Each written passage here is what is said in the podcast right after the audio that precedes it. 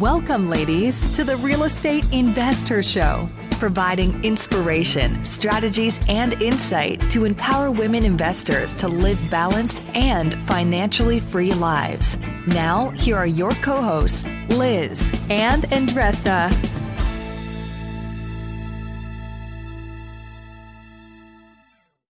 So in today's episode, ladies, we have Ada Li. She is a general contractor in the Chicago area. Not only is she a general contractor and she grew up in the general contracting and construction business, but she is both an active investor, a passive investor. She has experience in multifamily, mobile home parks, development. I mean, there's not one aspect, self-storage. There's not one aspect of this business that she's probably not involved in. And she is such a humble, humble person. On today's episode, I really love today's episode for a lot of reasons. We get into, she's worked with her parents, her husband, best friend, and she's really gave some great suggestions on how to navigate that, which we're all figuring out still, because it can get very blurred, if you will. And she gives some great suggestions on how to keep things kind of real and make sure you're balancing it all as both partners and, you know, family members. Yeah, it's a challenge, but she gave, great tips on that. And I think it's also good to see the perspective from a general contractor. And we talked about them as this like bad guy that is going to take our money and everything else. But it's good to hear from her, the perspective. One of the most frequent questions that I get asked is how much is deposit should be in a project? And she goes through it. She shares her perspectives, and she also shares the red flags that you need to look after when you meet a contractor to know if he or she is a good fit for you. So this is an amazing episode full of specific tips for you. Ada is just, as Liz said, a very humble person, but a very experienced person. You can look at her bio and check what she has done. So get in touch with her. That's what I mean. Enjoy this episode. You ever feel like your vacation rental sits empty too often? Missing out on potential income? Look, you're not alone. Many property owners struggle with underperforming bookings and the complexities of property management. But here's some good news. Vacasa outperforms other property managers in 92% of the markets they operate. They've helped homeowners like you increase their bookings by an average of 24%, turning those empty days into profitable opportunities. Want to see what your earnings could look like with Vacasa? Visit biggerpockets.com/Vacasa, spelled V-A-C-A-S-A, and get a free personalized income estimate today. That's biggerpockets.com/Vacasa. Another day is here, and you're ready for it. What to wear? Check. Breakfast, lunch, and dinner? Check. Planning for what's next and how to save for it? That's where Bank of America can help. For your financial to-dos, Bank of America has experts ready to help get you closer to your goals. Get started at one of our local financial centers or 24/7 in our mobile banking app. Find a location near you at bankofamerica.com/talktous. What would you like the power to do? Mobile banking requires downloading the app and is only available for select devices. Message and data rates may apply. Bank of America N.A., member FDIC. Welcome back, ladies. This is Liz. And this is Andressa. Welcome back to the Real Estate Investor Show. If this is your first time joining us, thank you so much for listening. This show is dedicated to helping women live a financially free and balanced life. If you are a return woman who's been on this journey with us since we started a couple of years ago, thank you for being with us. And we're back with another episode here. We got Ada Li in Chicago. Thank you so much for being on our show today. We're so excited to have you on. Thank you for having me. I really appreciate it. I'm very excited to be here.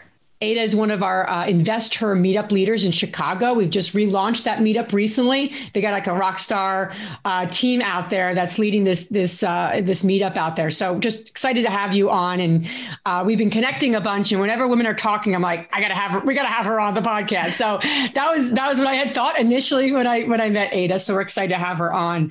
Before we get into her story, and before we get into all the good stuff we're going to get into with her, Andressa, like we always do, right?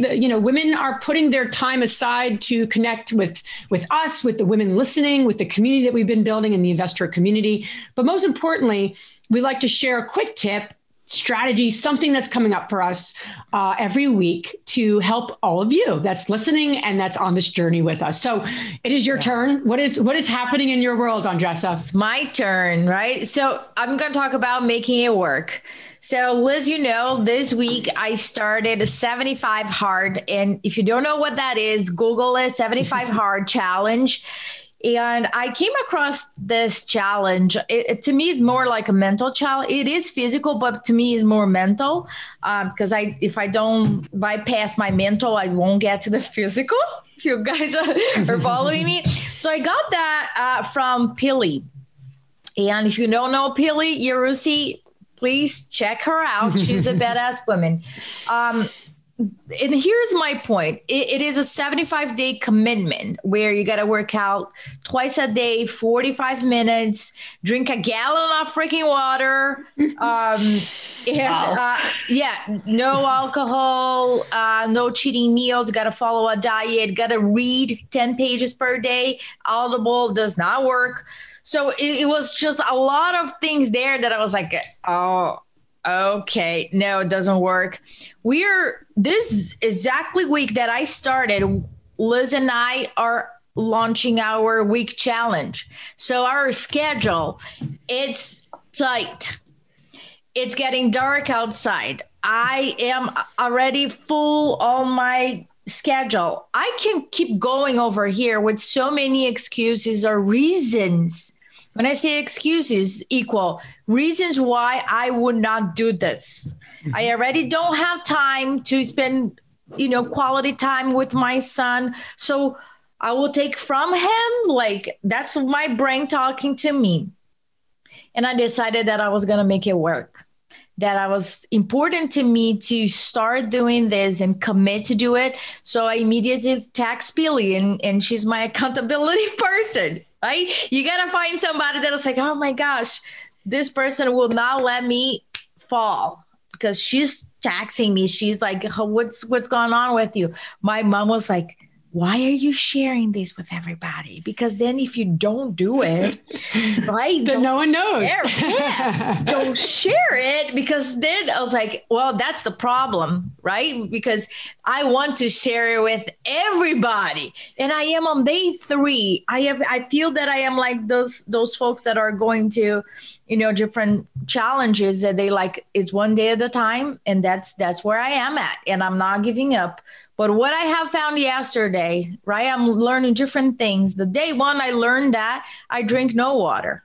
And then a gallon of water for me was more difficult than doing the exercises, which is crazy. Yesterday, I have found a very profound thing for me. For me, it was profound. I came back home, had lunch, had dinner and everything else. And I still had a 45-minute workout that I needed to put in. And I wanted to spend time with my son. So I was like, okay, I need to combine this. So for a long time that I haven't done this, I put him on the stroller and I jog to the park. Awesome. But here's the thing. We start looking at the moon and the stars. And he's like, oh my gosh, there's so many stars. And I was like, whoa, yes, there is. So I was like, wow. And then we bond at the park and then came back. We had an awesome time. But I think that this challenge is forcing me to be present and to say yes to things. Yes, I do have time. I don't have time to spend too much on Facebook, TikTok stories or different things. Don't, right? But I do have the time and the energy that is bringing me, I can express. I'm day 3. I started having like sores, but it's all good. So that's for awesome. You guys that are listening, when you say, oh, I don't have more time, let's rearrange and make it work. Rearrange, make it work, and just commit. Have an accountability person, whatever that goal is, and move forward. I'm so proud of you, but not just because you're my friend and partner, but you've been talking for a while about doing something like this, and I'm so proud of you that you are. And it's not just this like easygoing thing. It is a thing you have to schedule, and like it's a commitment. That's why it's called 75 hard. Yeah, because if I don't do it, I gotta go back to day 1.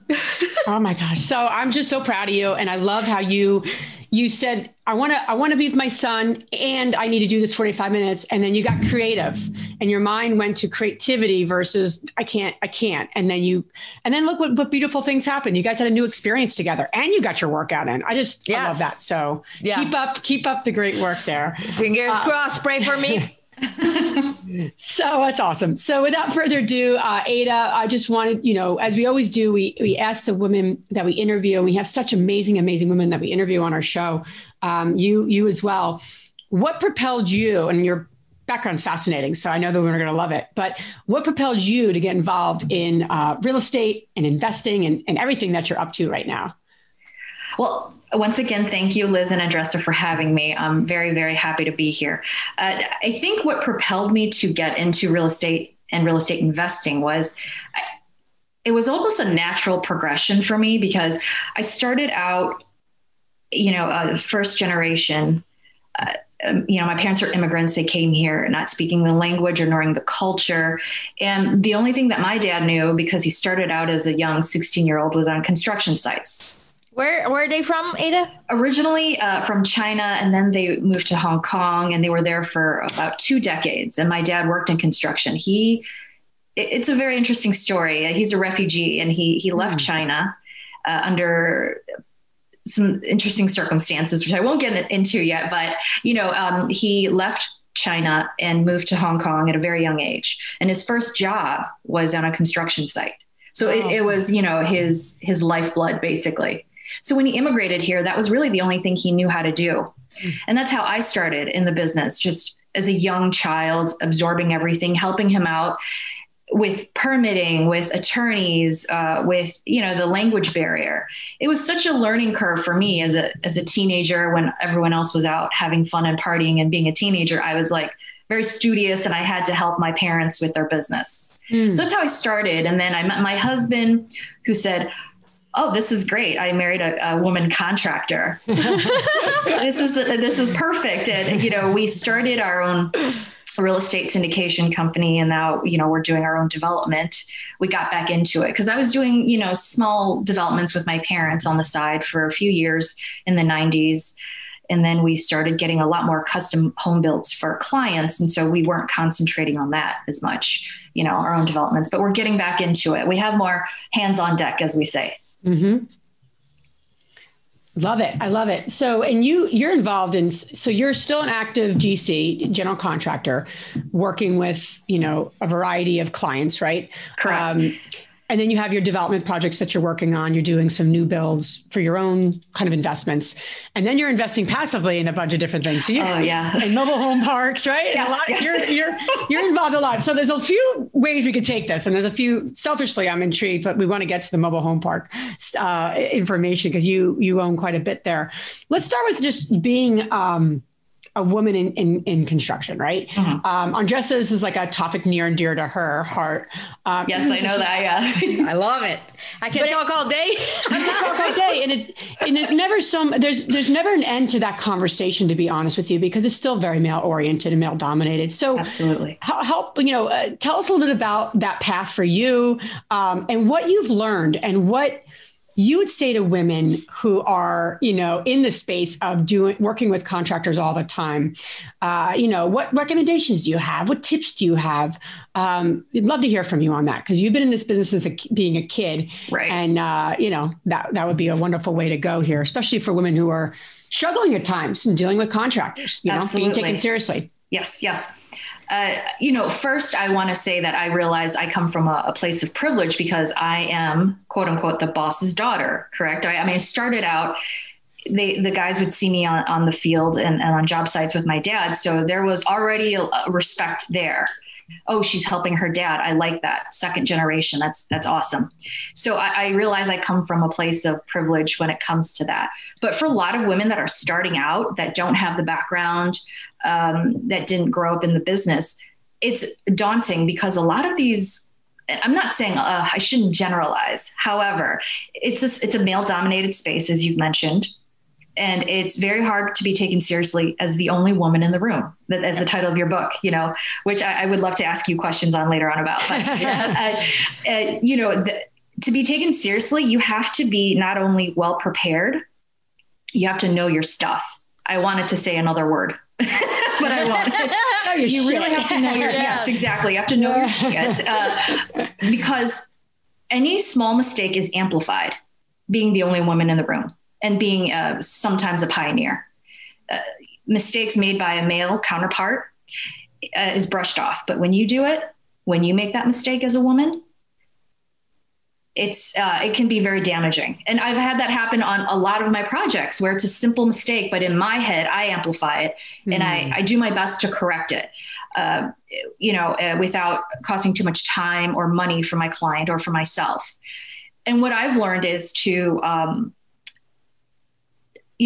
take it seriously, but at the same time, forgive yourself, because the more you amplify it in your own head, the more it will amplify in the outer, in the space, that you're working with the men. And a lot of times they're there to help you too. They're there to catch you. Don't be afraid to ask questions. You are only as good as your team. And I found that there are some people that are more than willing to help you, to guide you, to answer any questions you have. So don't be afraid to ask, and don't be afraid to make mistakes. That was one of the major lessons I had to learn on my own. Oh man. I don't know if you guys had experienced that, but No mistakes. No mistakes. Not you, Andressa, right? No. Here, I'll share one for you guys. Just one. This, right? It's so funny what you're saying. And that is the truth. I didn't realize that. So I'll share what it is. We have a triplex. And recently I found out that the contractor in 2018 did not vent out one of the dryers. Just forgot to do that, right? But I have contact with the HVAC guy who did the work, and he maintains the property. So I said to him, hey, I need you to come here because on the outside, I can see that things are coming out, but it's either somebody forgot to connect, or worst case scenario, you guys forgot to run the pipe itself. So he came, he made some holes, and he's like, I don't know where the pipe is, so we need to run the pipe. I was like, great. But in my head, as you're saying what you just said about women and men, I said, shit, I did not check that. I need to put here on my punch list that I need to check every single vent from now on. And it's such a basic thing, right? It's just like buying a car and checking if there is like four wheels. But I was like, 1, 2, 3, 4. Yes, there is. Vent. Yes, let me check. It is obvious that I was expecting him to run vent up, but didn't. And then I had that. I was like, oh shit, I dropped the ball. And the guy was like, I don't know. I guess we need to run it. Not taking any accountability for it, right? Even though it was your mistake. Yeah, I guess we need to run it, and then I'll have to charge you for. I was like, no, buddy, you're not gonna charge it because this is supposed to be here, and this is your responsibility. It was I take responsibility for not double checking it and not catching this while all the walls were open, and now we need to find a creative way because I'm not gonna open up all the walls here to make this work. So then I contact another GC that is very, creative. I was like, how can we do this the best way possible? And then we made this work. But as you were saying, I took responsibility, and while he didn't, right? And I think that a lot of the women that are listening here right now, when dealing with contractors, we always have this image of like this bad guy. Contractors are here to take our money and just run it, right? Right. And I wanna say to you guys, it isn't, right? It is not. And I think there is good and bad in every single. There's bad dentists, there's good dentists, and there's good contractors and bad contractors. So, but it is refreshing to me to be talking to a contractor so we can ask the questions from another perspective, right? Correct. Right. Because many times what we hear is, okay, what is fair? One of the biggest questions, the most frequent questions that I get is, what is fair to give as a deposit? And then my question is, in what? In a commercial, residential, new construction? In what? As a deposit, because my guy is asking for 50% up front, or I don't know, the whole thing. So from a GC perspective, a general contractor perspective, I'll ask you that question. Okay. What will be a fair deposit? And then you can share your experience and why behind it. Here's some of my insight. It all depends. Just to generalize, it is a major red flag if someone that you've never worked with asks for a 50% deposit. I think that as a general contractor, I would never do that to a client. If it's a few $100s, maybe, if it's a small project. But if you're talking somewhere in the thousands, a 50% deposit is quite a lot of money, for a lot of people. I don't know how it is in other states, but in Illinois, we have the general contractor has a tool in their toolbox called a mechanic's lien, which in Illinois, you're technically required to do the work first and then get paid. And that's why you have that mechanic's lien as a general contractor in your toolbox. If a client doesn't pay you, you get to place a lien on their title. So in many of my projects, for example, I don't get a deposit, especially if it's paid through a title company. So I'm all technically as a contractor, almost floating this project, for the first, 20% of the job. And then once there's fixtures in place or there is a structure in place, then I will do the paperwork for a payout to the client. They send out a third party to make sure the work is done. And then the bank releases the funds to me. That protects me as a general contractor, that protects the client, that protects the bank and the mortgage holder. But if you're talking about smaller projects that don't go through a title company, man, you're going to paint me in a corner here, aren't you, Andressa? I think as a general contractor wearing that hat, a small deposit is not out of the question. But as if I was talking to a friend who just signed a contract with somebody, I would say generally, a 10 to 25% is safe. I don't know what you think, Andressa. What have you advice have you given? Well, I think it really depends, right? If it is new construction, is a completely different scenario. I always think about what is coming ahead and what it will be the cost for doing foundation. Are we talking one foundation, 3, 4, 5, 6, or are we doing demo in a house, a clean out in a house? So I always think about the next step. And I feel that exactly as you said, when it's a green light, when I see the general contractor is running a business and he has capital to start the next phase independently. And I totally agree with you. It's just a protection that both sides have. Right. Because you guys also you guys need to get paid for the work. Absolutely. Yes. We have creditors, we have vendors, we have to pay. We have subcontractors, we have to pay. Yeah. But a lot of things, I think that the mistake here is that a lot of general contractors, the smaller guys that do residential, they don't leverage, for example, lines of credits with suppliers. They just go to Home Depot, buy everything, and then they get in a position where their cash is tight. Right. So from a GC perspective, besides the 50% upfront, what are the other red flags that you will tell people run from this person? I always tell them to run if they're not insured. It always, dealing in construction, there's so many dangerous scenarios and liability issues. I always make sure that I tell my clients, or my friends that ask for advice, are these people insured? Can you get references? Because, that is very important. If you are unsure of their work, if they don't have a website, if they're not technically savvy and you can't see their work, references are so important. Can they give you a client's name or number or, a few of them? You could see their work if they can give you the address of some of the job sites. Some of the other things I would look for as well, are they able to, get permits? There are so many scenarios that I've heard from clients where they've had a bad GC because, everything looked good on paper, but then when it came time to pull the permit, they said, "Oh, we can't do that. The owner should do that." Oh, I don't know.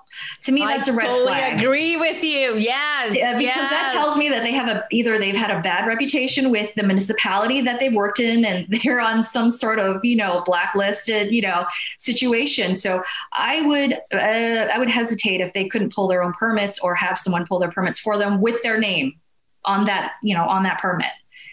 That's all I can think of off the top of my head, but I'm sure once we get going, there'll be other things that I can. No, those are awesome. I think that what you're saying, and I will put that on the contract, because then before you hand the check, right? It's an agreement, because it's very hard once you hand the check already. And then they say, well, no, it's on you to pull the permit or wait, hold on a second. Give it back. Right, exactly. Oh, I already deposit. Oh, geez. Yeah. So I totally agree with you in that sense. And for you guys right now, as a general contractor, do you guys also build for yourselves or for clients only? Both. We build for ourselves. Was that a transition, or was always being like that? It hasn't always been like that. It has been a gradual transition, more so lately. And it's worked out well, because I get a lot of things at cost. So my client, and I put this in air quotes, is my husband or the development company that we have together. And it's ironic. It's actually some of the more challenging projects I've had is with my own family members. Oh my gosh. Yeah.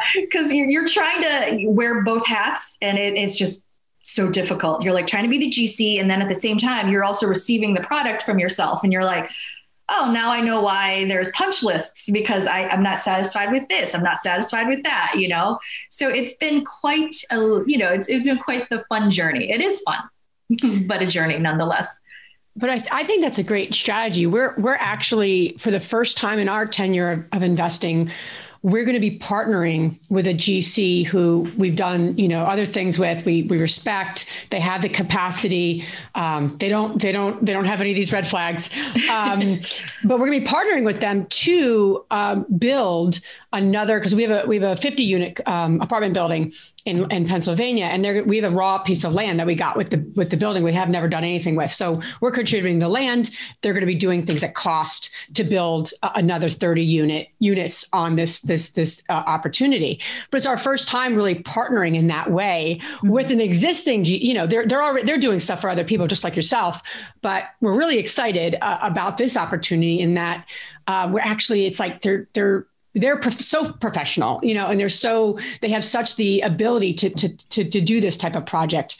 And I'm laughing sort of because that wasn't always the case for us. We got our start in Trenton, New Jersey, and we would take any contractors that were willing to come to Trenton, New Jersey. And you could just fill in the blanks of the people we've worked with over the years. I mean, everything you said, red flags, that has all been the case for so many people we've worked with over the years. And, it just goes to show you what, like, my point in sharing this with you is that it's very creative to partner with a GC that can do things at cost, and you bring something to the table as the investor, as long as you vet them and everything along those lines, of course.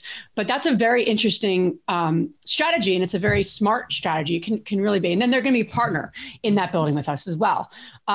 So I just say that because depending on where you invest, right, where we all invest, some GCs are willing to go certain areas, other contractors are willing to go to other areas. And I just say that because we didn't always think about that when we were looking at a market and we were looking at investment property. We didn't think about contractors, like, who are the contractors that work here? I think that's so important, because depending on, the type of area, not all contractors are going to work in all areas, obviously. And it's something to consider before you buy that investment property, who's going to go do the leasing there. And I know it seems so obvious, sounds like stupid coming out of my mouth a little bit, but we didn't think through all those things early on. And, I wish we had, and obviously we think of those things now, but you know, just things to consider, because contractors are people too.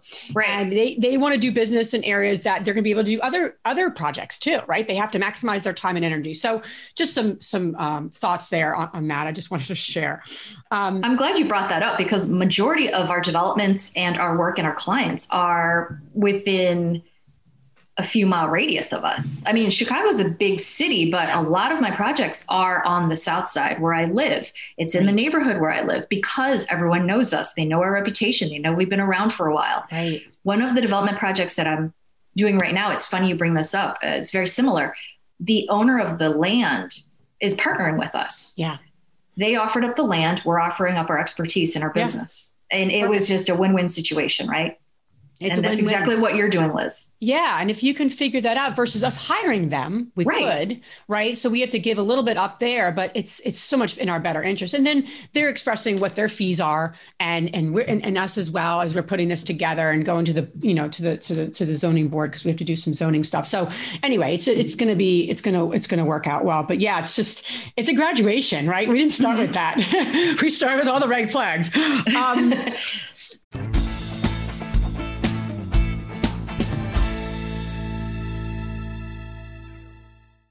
I'm curious, have you been struggling to keep your vacation rental booked? I totally get it. It's tough to manage and keep filled. But we found something that really works. It's called Vacasa. They've seriously changed the game for a lot of the BP audience. In almost every market they're in, Vacasa manages to fill up the calendar more than anyone else. And get this, the average Vacasa user sees about 24% more bookings than with other managers. That's a lot of extra income. Curious to see what you could be earning? You can get a personalized income estimate right there. I think you'll be pleasantly surprised at what Vacasa can do for you. Check out biggerpockets.com/Vacasa, spelled Vacasa, biggerpockets.com/Vacasa. A couple of things. I love that you're a woman in minority own business, and you have a that certification. There's a lot of women listening that have that, or are actually own their business, but maybe aren't taking full advantage of those of that criteria, if you will. So I'm just curious, and I know obviously you're in Chicago, might be different in all the states of the women, listening to this. It's not going to be exact, but I don't know if I'm taking all the advantages of the businesses that we own, right, Andressa? It's just, I want to just go there if we can for a few minutes. Why did you do it? And what advantages have you seen to come from it as you've done, worked in your business and grown your business? Okay. Yeah, that's a great question. And it's, we got our certification last year in May, and it was a few years in the making, because the city of Chicago and the county and the surrounding county have a reciprocity program. And once you get certified with the city, you technically are certified with the county as well. Oh, nice. Yeah. So it worked out well, but I never took full advantage of it either, to be honest, because I realized there was a lot of paperwork.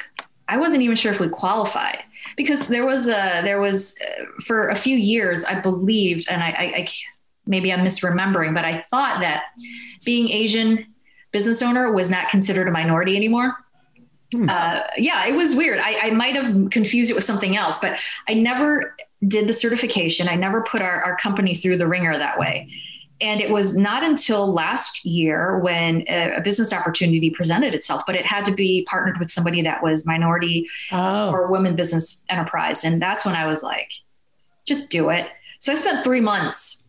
And it took 3 months to gather all of your financials, the background of each individual owner in the company, which were my parents. And it took 3 months to gather all the information. And it took another few months for the city to approve it. And they have free programs to help you walk through it for anyone interested. I would say just do it, because there's there is a small fee, but it's nominal. And I think it's worth it, because it opens up a whole line of revenue of business for you. You don't have to take every contract that comes your way, but you are also on a list of other larger companies that do want to partner with a minority or women business owned enterprise. And you could learn a lot from them by partnering with them, because that's how they get their credits. Yes, exactly. So for the ladies that are listening this and they're saying, what are you talking about? Right. Yeah, so sorry, I should have said something. No, it's all good, because being a certified business owner opens a lot of opportunities because public work require that to be the case. I know that here in Philadelphia, I was part of a workshop where they were saying because women are not certified, all the job goes to other companies just because they don't have who to give it to. So for you, for the ladies that are listening, in your experience, what are the advantages and why would you recommend somebody to get certified? It's not for everyone if you don't have the infrastructure in place, because the things that they ask you include, tax returns. And I don't know how it is in Philadelphia, but in Chicago, they want 5 years, previous 5 years of everything, your financial records, your personal tax returns, your company tax returns. So you have to really have all of your paperwork in order, your operating agreements, your state of corporate good standing. They just want a lot of information because they want to, they want to make sure you're legitimate, because I believe there have been in the past, there's been, fraud. So to protect everybody, they ask for a lot of paperwork. And if you are new in the business, I'm not sure if you need to be, working for 5 years. That's something that I am actually not sure of because we've been in the business so long that it never occurred to me to know if you needed 5 years of experience before you apply. So it's something you have to research thoroughly before you do. But some of the advantages, I mean, there's so many opportunities out there that are not being taken advantage of by women and minority businesses. Maybe because they don't have, the help that they need, or they have so many questions, but don't be afraid to ask for help. There's so many free workshops. But back to the advantages, there is money to be made. And there are great opportunities, because I always think that it only takes one of these projects to lead to bigger and better things. You can scale up from there. That's part of why we did this, because we've been such a small operation for so many years that with me taking more of the day-to-day operations, I would like to scale our company. And I think that is a great opportunity for us. Yeah, I love that. And it also is very applicable as women and men and whomever are considering buying businesses, right? Not just buying property, but actually buying businesses, and what's available to women and minority owned certified, business. It just opens up, and it's a whole new world to me as well, to be honest, but something that's been intriguing to me. And I'm like, I got to look a little further into it, but it's like anything, right? You got to take the time. Would you recommend local reps to start with, or like you said, there's workshops? Do you just find that in your kind of local area in terms of like just the government, like the county, if you will? Is that the best place to start? Okay. Correct. Start with your local municipality and look up, women and minority business enterprise certification. And I believe those keywords will pull up whatever's in your county, whatever is in your, sometimes it's state, sometimes it's as big as the state, but it's worth looking into. And there's always, I think there's always free workshops. Yep.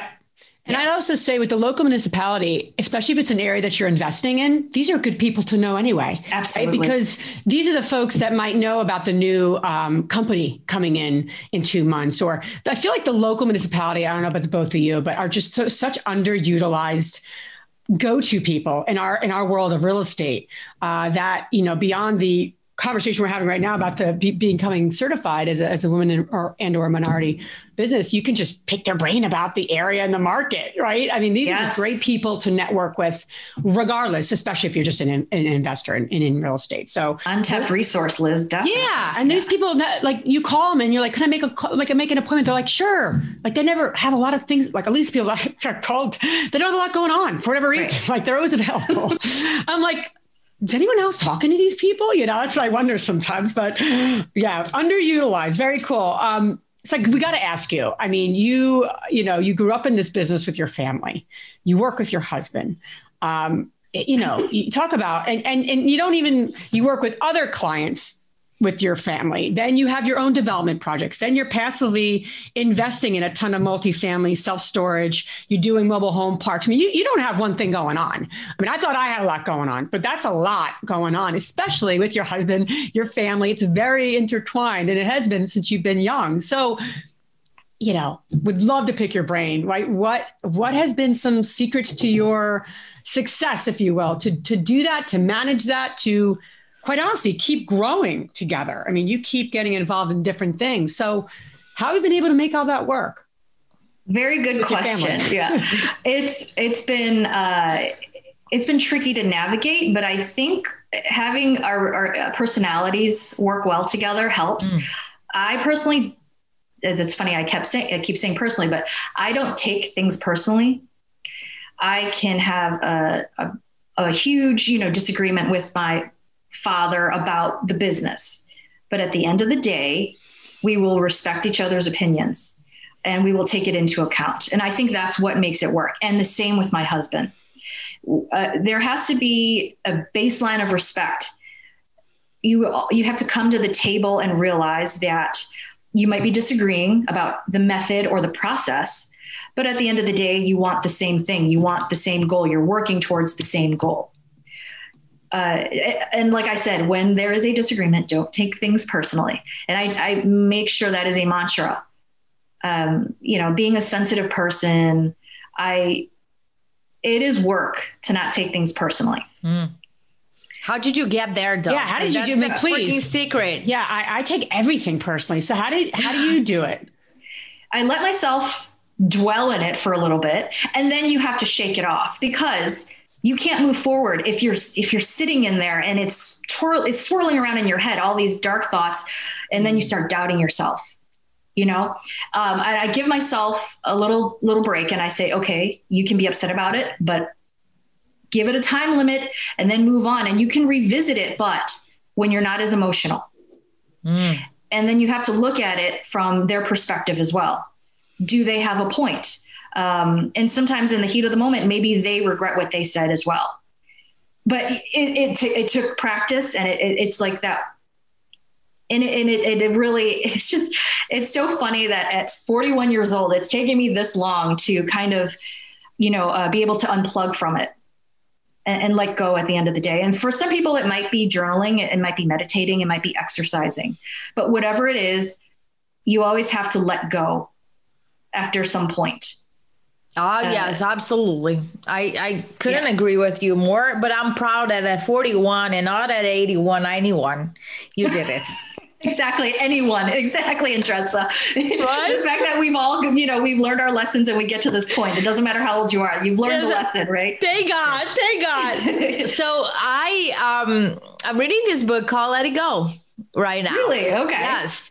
And it's funny because the guy talks about all the different things that we try. We try meditation, we try visualization, take amino acids, you go to a medium, you do different things. And the last thing that we do is really like to let it go. And it's so powerful.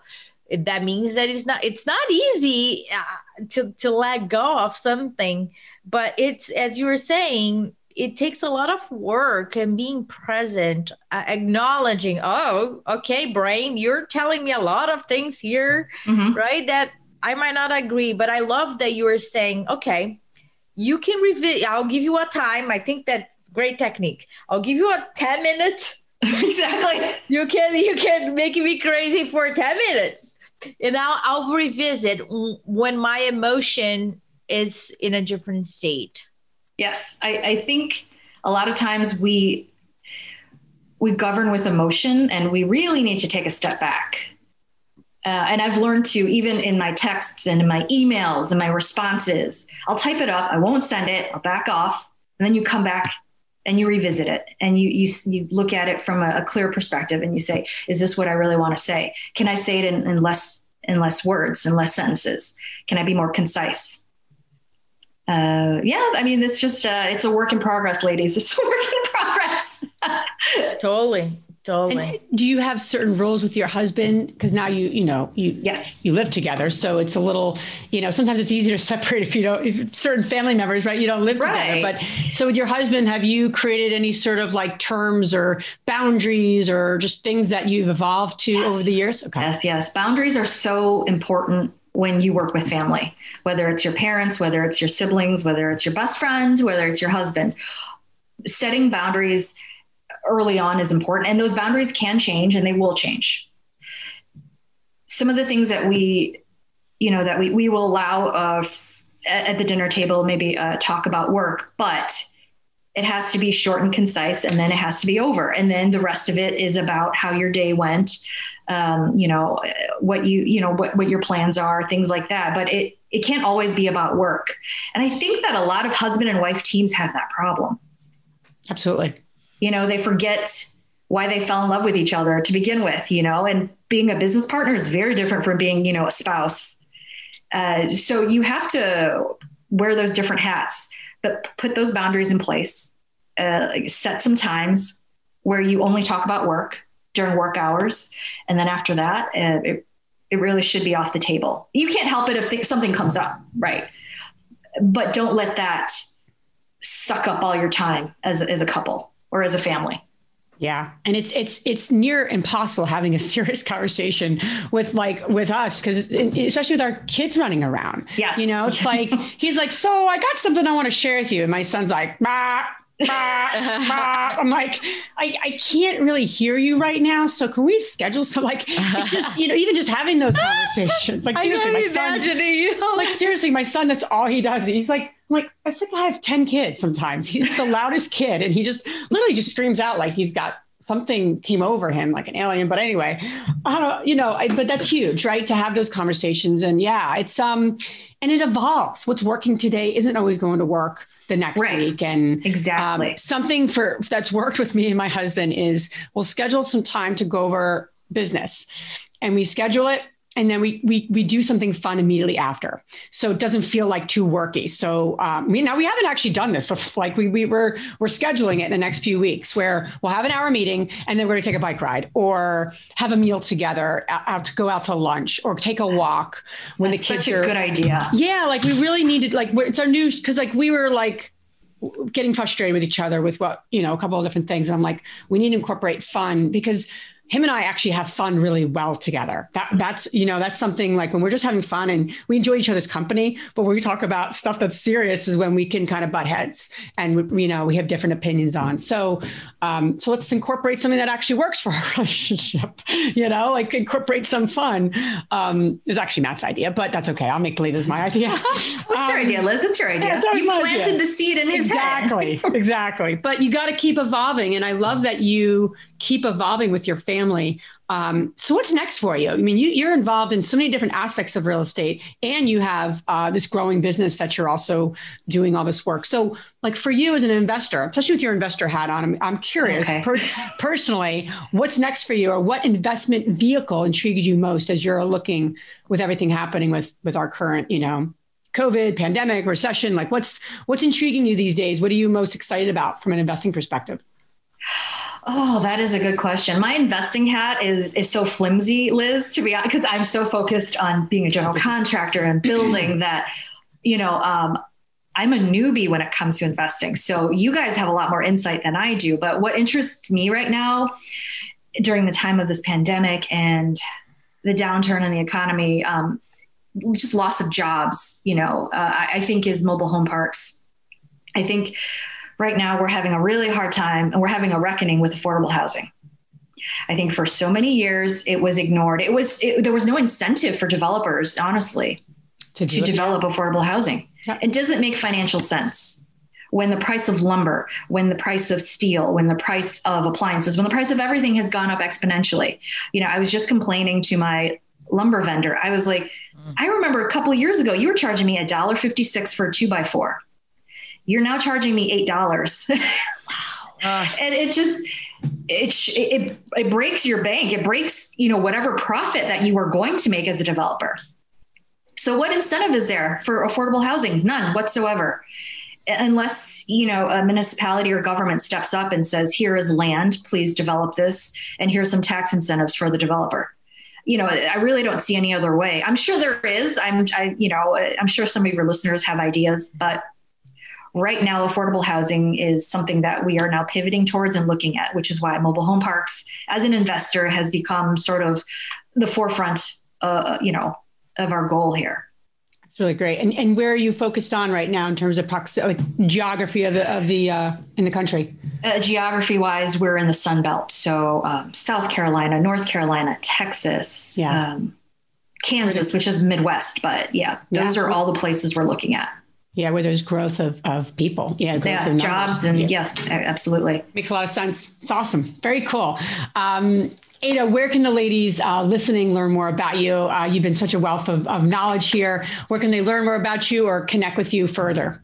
So I'm going to give my email address. It's for my general construction company, but I'm always on that email. So they could reach me at ADA at winnerconstructioninc.com. That's ADA at WINNER constructioninc.com.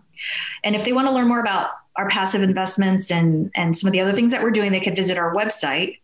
It's another mouthful. I'm sorry. We couldn't pick any, easier names, but it's www.hardscrabbleinvestments.com. And I'll spell that out for you. It's hardscrabbleinvestments.com. Awesome. And for all of you guys that couldn't drop that down, don't worry. I got you covered. All this information you guys are going to find on our show notes. And now we're going to transition to our fabulous 3 questions. And the first one, Ada, is what's the most transformational book you have ever read? Ooh, I'm still reading it. I'm in the middle of it by Chris Voss. Oh, and Never Split the Difference? Yes. Oh, which to me, it's everyone's favorite book, but I just stumbled on it so late because I just don't have time to read much. But yeah, that for me was very interesting. And I never looked at it from that perspective. And I love that it was recommended to me. Yeah, I love that book. When because I always thought splitting the difference was fair. Right. So goal is good compromise. Yeah. But at the end of the day, it was interesting to look at it from that perspective. Like no one wins. No one wins. Exactly. The second question is, what's the most powerful routine that you do to create a financially free and balanced life? Oh, geez. That's its own podcast, isn't it, ladies? That is its own podcast. Oh, true. I guess the advice, oh man, that's so hard to answer because sometimes we're in a good financial place, but I think because I grew up poor, I always feel like I'm not. Does that make sense? So for me, it's always, finding that new investment and having, good due diligence and starting early. If I had started doing this in my 20s, I would be retired by now, and I kick myself all the time for not taking this more seriously when I was in my 20s, instead of, living life, So here's what I want to say to you, Ada, because, for those of you that are listening, check her bio. We're not talking to somebody. She's very humble with what her story and her journey. But check her out, because I just want to acknowledge all the work that you have done in your experience. You bring a lot to the table as a contractor, as an investor. I don't consider you a newbie at all in investment. It's just a matter of transitioning. It never feels enough. And it might just be being like you guys, the only woman in the room. Check out their book on Amazon. But it's, it's just one of those things where you always feel like you have to be perfect. You have to know the most, be the most prepared. Yeah, absolutely. And I think that's why we all put ourselves in a different position, because we're consuming and we are getting better and better and better and better. So when we have those conversations, we're like, yeah, I can talk construction with you. Not a problem whatsoever. Right? Yeah, right. I'm 5'4", but I can talk construction with you. Not a problem. The last question for you is, which women, famous or not, have inspired you the most? Oh my goodness. You guys are killing me with these questions. Oh, I would say it would be the women in my life. And it's hard to pinpoint one because I admire my grandmother. I admire my mom. I admire, my best friend and my mentor. I had a mentor when I was 16 and she's still my mentor now. And, I feel like it's not just one person. And I know I'm hedging my bets here, but I'm really not, because I am a product of all the women that have lifted me up and have hugged me, given me a group hug when I needed it the most. You as well, you and Liz, because I feel like I have finally found my tribe. It's so hard. It's been so hard, being in real estate and in construction as a woman. But I feel very safe with you guys. That's awesome. That's music to our ears, because that was always our intention. You've done it. We can find each other because we are all there, right? Some people say, "Oh, there's not too many women in real estate." There are, but they are under the radar, and we don't know each other. But now we are finding our place where we can say, "Hey, me too." Yes, me too. I gravitate towards a lot of the women that I see at some of the real estate conferences I attend. I'm always like, "Ooh," because you realize you guys are we're in a special club. Yeah. Yeah. Ada, thank you so much for being on our show. Thanks for sharing all your great knowledge and just sharing yourself. We really appreciate you. And thank you for leading the Chicago meetup team out there, and love to come visit you guys out there at some point. We'd love to have you. Thank you so much, Liz and Andressa, for having me. This has been such a wonderful experience. Awesome. It was a pleasure. Thank you.